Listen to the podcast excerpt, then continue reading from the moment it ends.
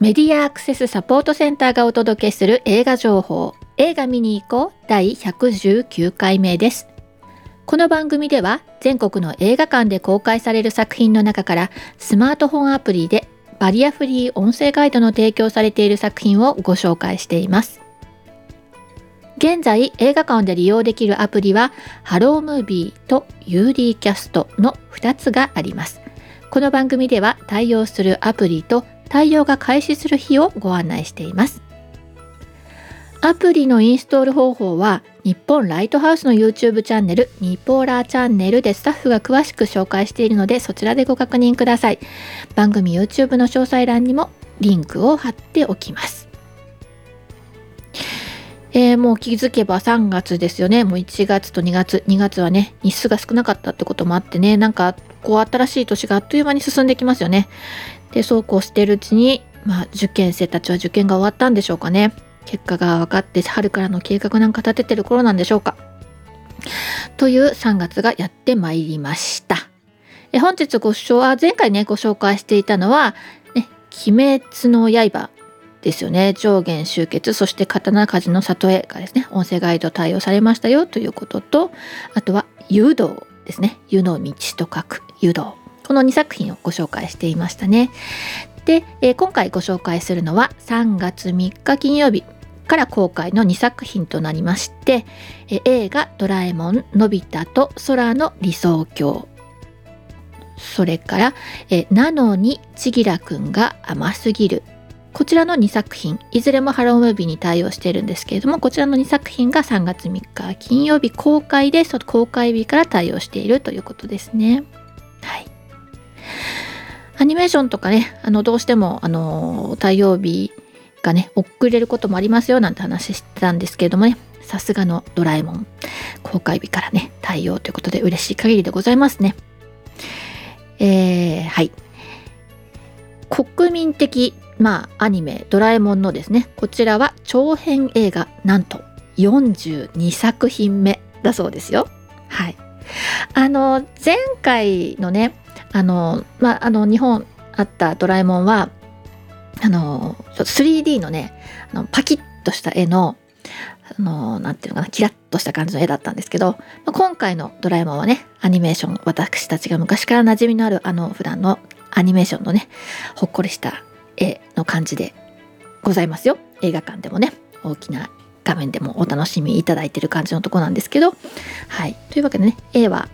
元元に戻ってるというかねあの普通の 2D の感じの画像でございます。はい、え今回はえ脚本をね初めての人がね手掛けられたということで、ね、リーガルハイとかコンフィデンスマン JP のねシリーズとか、まあ、そういったものをね手掛けてらっしゃる方ですね古澤亮太という、まあ、人気の脚本家の方がドラえもん初めてということですね。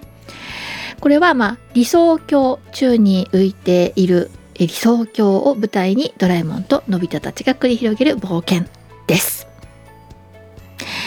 え今回のねゲスト出演としては、えー、ここれが初めての声優挑戦となるキングプリンスの永瀬廉その他、えー、っと南海キャンディーズの山里亮太タレントの藤本美貴が、まあ、ゲスト出演ということだそうです。107分の作品ハロムビに対応しています。もう一本は「なのにちぎらくんが甘すぎる」えー、こちらハロムビ対応なんですが、えー、講談社の月刊デザートというね漫画雑誌がございましてこちらに連載されているアナン・クジラによる、えー、人気の作品の実写映画化です。こちらはアイドルグループなにわ男子の高橋恭平が映画初主演。ということですね、えー、バリッバリの青春ラブストーリーです、えー、その相手となる、えー、女子高生の役をやっているのは畠芽というね女優さんですね。この畠芽さんはね子供の頃から子役として活躍なさってたってことなんですけどね。あのー、そうですね、まあ、こんな風に主役級の感じで、えー、登場ということになりますね。はい、これはですね、えー、こう初めてこう告白した女の子がですねあのもういいんですこれはネタバレでも何でもなんですけど冒頭いきなりまあ振られてしまうんですよ。でそこでドーンと落ち込んでたところなんか陸上部のエースのねバリッバリイケメンもうみんなから大人気の青年がですねあのー、その落ち込んでる姿を見て片思いごっこ俺に片思いもすりゃいいじゃんってなんていうセリフですか？そんなセリフ聞いたことあります？ね。っていうふうにまあ言ってですね、まあ、それがきっかけで、えー、なぜかこの2人の間で片思いごっこというね、えー、状態が始まるという、ね、そういうどうでしょう？胸キュンな感じのえー、作品となっております。えー、こちらはですね、え、監督は、えっと、4月は君の嘘っていうね、作品、これもアニと、うん、原作はコミックなんですけど、まあ、こちらの監督の新庄武彦監督なんですけど、この監督って、これこれね私この番組を聞いてらっしゃる方が非常に若い方だったらまあ全然あれなんですけど私としてはねこれどんな作品で手がけた人かなと思ったらですねあのテレビドラマでね「アスナル白書」とか「イグアナの娘」の演出を手がけていたとねもうこれこれだけで私なんかちょっとおおって思うんですけどえ思わないですか？うん。あとは「君の手がささやいている」でね、えー、日本テレビ番組、えー、のね、えー、連盟が主催するなんか賞のグランプリも取っているとねあとは、まあ、アルジャーノンに花束をとかね、まあ、こういった作品を手掛けてる、まあ、だからつまり、まあ、重鎮ですよねこの世界のね。の方がこのキュンキュンドラマをね監督なさってるっていうことでね、はい、お楽しみいただければと思います、はい、こちらは98分の作品です、はい、今ご紹介した2ついずれもハロームービーに対応しておりまして公開初日から対応しているので安心して映画館に行ってお楽しみください。です。でこれからの作品がですねもうあのこう情報公開になっているのが3作品ございまして「ザコどもよ大使を抱け」という作品。こちらね映画の公開は3月24日なんですけどえー、っとですねこの撮影のね舞台になった飛騨でですね先行の上映会が3月の4日の土曜日とか5日の日曜日からね、えー、に上映されるってこともあってもうあの音声ガイドデータダウンロードできるようになっておりますのでよかったらねダウンロードしてみてあの事前解説なんか聞いてもらったらいいかなって思いますよね。それから、えっと、私の幸せな結婚こちらもねこちらねもともとはね小説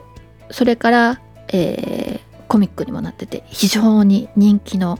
えもう女子たちがキュンキュンしてる作品なんですけどね。これ舞台がねちょっと昔大大正だったかな。うん。ちょっと古いあの舞台なんですけど、まあ、これも胸キュン漫画っていうイメージですね私ね。これがね3月の17日金曜日から公開ということで、ね、詳しくはまた次回ご紹介ということで。あとは「新仮面ライダー」ですね。これ公開は3月18日の土曜日なんですけどお気をつけくださいということでね早めに告知しておきますが対応が開始するのが4月の8日ね。4月に入ってからなのでね。あのー、まあちょっと情報がいろいろ入ってきてねうずうずするかと思うんですけどもちょっとしばらくお待ちくださいということになっております。はい、映画のご紹介以上なんですがえー、っとですね本当に久しぶりにインタビューを私取ることができましてですね、えー、ここのところ、えー、熱く強くご紹介している「生きる」というねタイトルのドキュメンタリー作品こちらの監督さんからお話をいただくことができましたので、えー、また愛も変わらずね、えー、長々と私いろいろね掘り葉掘り聞いてるところの、えー、冒頭の一部分を、えー、今回、えー、ご紹介したいなと思いますのでお聞きください。では、えー、今回は、えー、久しぶりにゲストをお招きすることができまして、えー、寺田和弘監督です。こんにちは。はじめまして。よろしくお願いします。よろしくお願いします。そうですね。私とは初めましてではないですが、視聴者の皆様とは初めましての可能性がかなり高いですよね。はい。そもそもこう監督は今回の映画が映画としては初めて。はい、そうなんです。今までずっとテレビ番組を制作してまして、映画とは無縁の生活をしてます。はい。なるほど。でも、小耳に挟んだところ、こう、フィルムを編集したいとか、そういうことはあまり苦ではないとおっしゃってたんでしたっけ？そうですね。あの、フィルムというか、今はビデオの世界なんですけど、あの、映像を作るという、番組を作るということをずっと25年以上やってますので、作ること自体はそれほど苦ではないです。なるほど、そうなんですね。で、今回お招きしたのは、え、生きる。で、これサブタイトルなんですか？これメインタイトルなんですか？どっちもメインタイトルなんですか？全部セットなんですか？生きるがメインタイトルです。はい。で、サブタイトルが、大川小学校津波裁判を戦った人たちというタイトルの作品をお取りになったということで、えー、で、えっ、と、ではですね、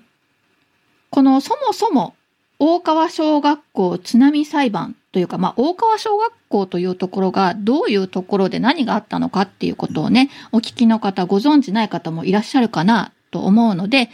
しかし簡単に説明すれば、ああ、そういえばって思ってもらえるかなと思うんですけれども、これは、えー、どんな場所でしょうか？大川小学校。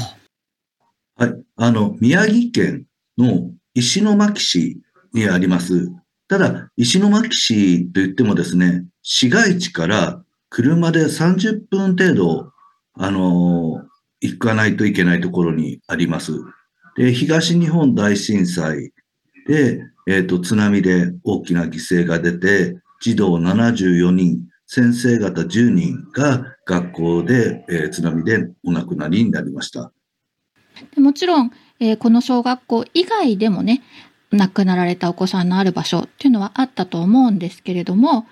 この小学校が特別であったというのはどういうところなんでしょうか？あの、学校の管理下にあったということなんです。あの、先生方の指導のもとですね、校庭に集まり、避難している時に津波に襲われたということが大きな問題になってます。まあ、あの、自然災害っていうのは、まあ、突然の土砂崩れとか思いがけないことだと思うんですけれども、これが、えー、まあ、裁判にまで持ち込まれることになるっていうのはね、あの、まあ、ちょっと不思議な気もするかなと思うんですね。で、また私たちがニュースだけで聞いていた時は、えー、大きな金額がね、この裁判で、えー、動いたみたいなことをちらっと聞いたというのが、まあ、一般的な感覚かなと思うんですけれども、えー、と思うこれはどういうことが背景にあったからなのか教えていただけますか？はい。あの、大川小学校はですね、避難所にもなっていたこともあり、地域の住民の方が多く、あの、その周辺のところにですね、集まっていました。あの、なので、えっと、おこの津波で被害に遭われたのは、えっと、児童や先生だけではなくて、地域住民の方もいらっしゃいます。また、スクールバスが待機していましたので、スクールバスの運転手さんも犠牲になっています。あの、こうした中でですね、なぜ、えっ、ー、と、小学校に、えー、先生の管理のもといた児童の皆さんの親御さんたち、しかもその一部の方々が裁判を起こしているのかっていうことで、いろいろ、あの、疑問に思われている方もいらっしゃるかもしれないんですけれど、今回の映画でですね、えー、見ていただけたらよくわかると思うんですけれど、裁判を起こさざるを得なかった事情というのがあるんです。というのというのも、親御さんたちが知りたかったのは、あの日何があったのか、え子供さんたちがあの日どのような形で津波に飲まれていったのかということを、その事実を知りたいという思いだけだったんですけれど、その後の話し合いを続けていく中でですね、嘘や隠蔽などがあのありまして、遺族の皆さんは非常に傷ついていきます。そうした中で、もう、あの、いろいろ話し合いを様々な形でやっていくんですけれど、もう残された手段が最後、裁判しかなかった。あの、裁判にはですね、時効というものがありまして、いついつまでに提訴しなければならないというのがあるんですけれど、あの、時効の前日に提訴していますので、非常にもう最後の最後に追い詰められて裁判を行ったということになります。なるほど。先ほどたくさんの方が亡くなった。74名の児童と10名の先生が亡くなったということですが、この同じ場に居合わせて、え生き残った方というのはどれぐらいいらっしゃるんでしょうか？えっと、児童が4名で、えっと、先生が1名です。なるほど。というと、えー、その状況を体験して知っていた方というのはそれだけしかいらっしゃらないということですか？そうなります。うん。えー、ではその児童4名の、まあ、な学年とか年齢とかも様々だと思うんですが、小学生ですよね、皆さん。そうですね、そうですね。うん、一番上の子が5年生ですね。5年生。で、一番下の子が。1年生だったと思いますね。あなるほどね。えっと、じゃあ大人1名というのはどんな方だったんですか？あの、教務主任の先生です。いわゆる、まあ、ナンバー3ってあります。災害があった時、えー、その、その方の上に教頭先生、校長先生という方がいらっしゃるってことになりますか？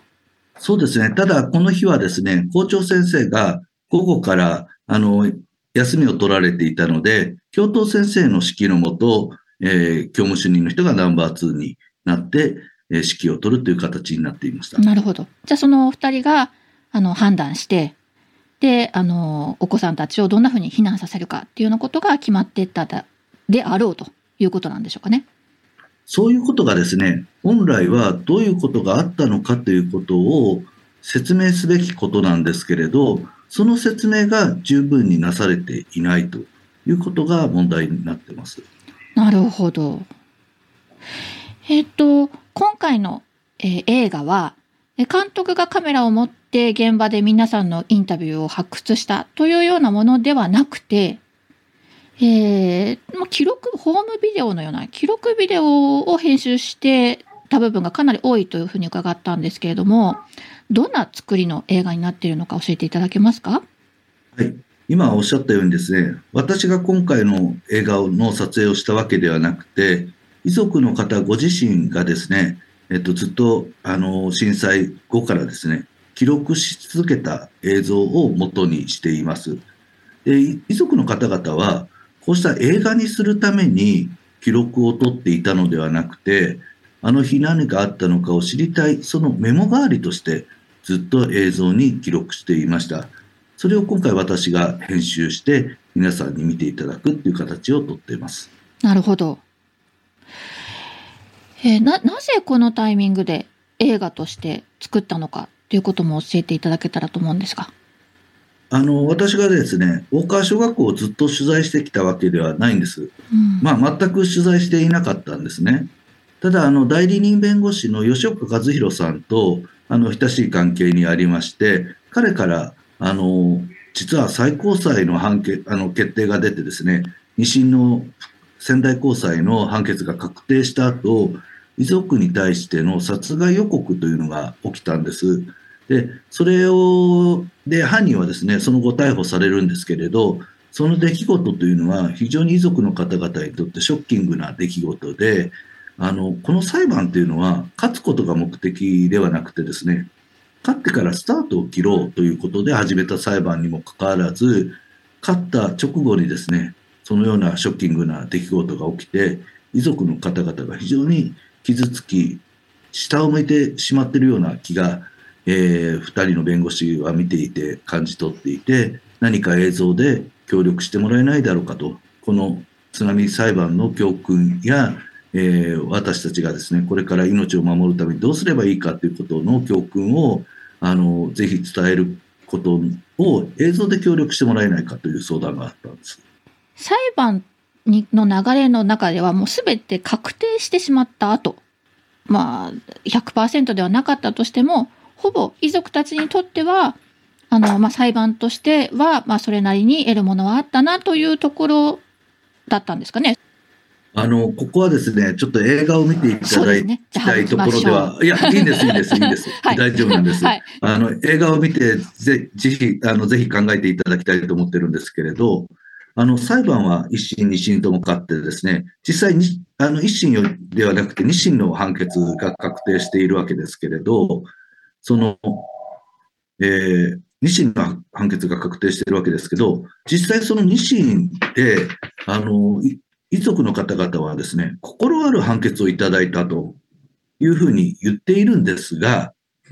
内容っていうかですね、求めたもの、もともと求めたのは、あの日何があったのか、あの日からなぜそういう嘘や隠蔽が行われたのかということを知りたかったわけですけれど、それについては裁判所は触れられてないんですね。だけれど、心ある判決をいただいたと。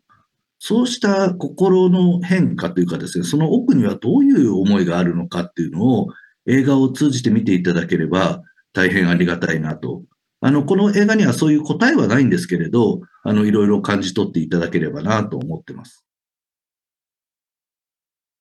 以上です。まあ、続きは次週お楽しみにということです。はい。では、いつもながらのマスクからのお知らせで番組おしまいとさせていただきます。アルファベット MASCA がで検索すると私たちのホームページにたどり着くことができます。サイトのトップページにある映画映像のバリアフリー化を学ぼうからはバリアフリー字幕や音声ガイドのオンライン講座に参加できます。そしてこの番組へは映画見てきたよはもちろんこれ期待してますなどぜひ教えてください。各地での活動の告知などお寄せいただきましたら紹介していきたいと思っておりますのでよろしくお願いします。ます。あとね、えーと、バリアフリー上映やりたいんだけどどうやったらいいのかなとかね、気楽にあのお尋ねいただければと思いますのでそちらも合わせてご問い合わせください。以上メディアアクセスサポートセンターから徳江さやかがお伝えしました。ではまた来週。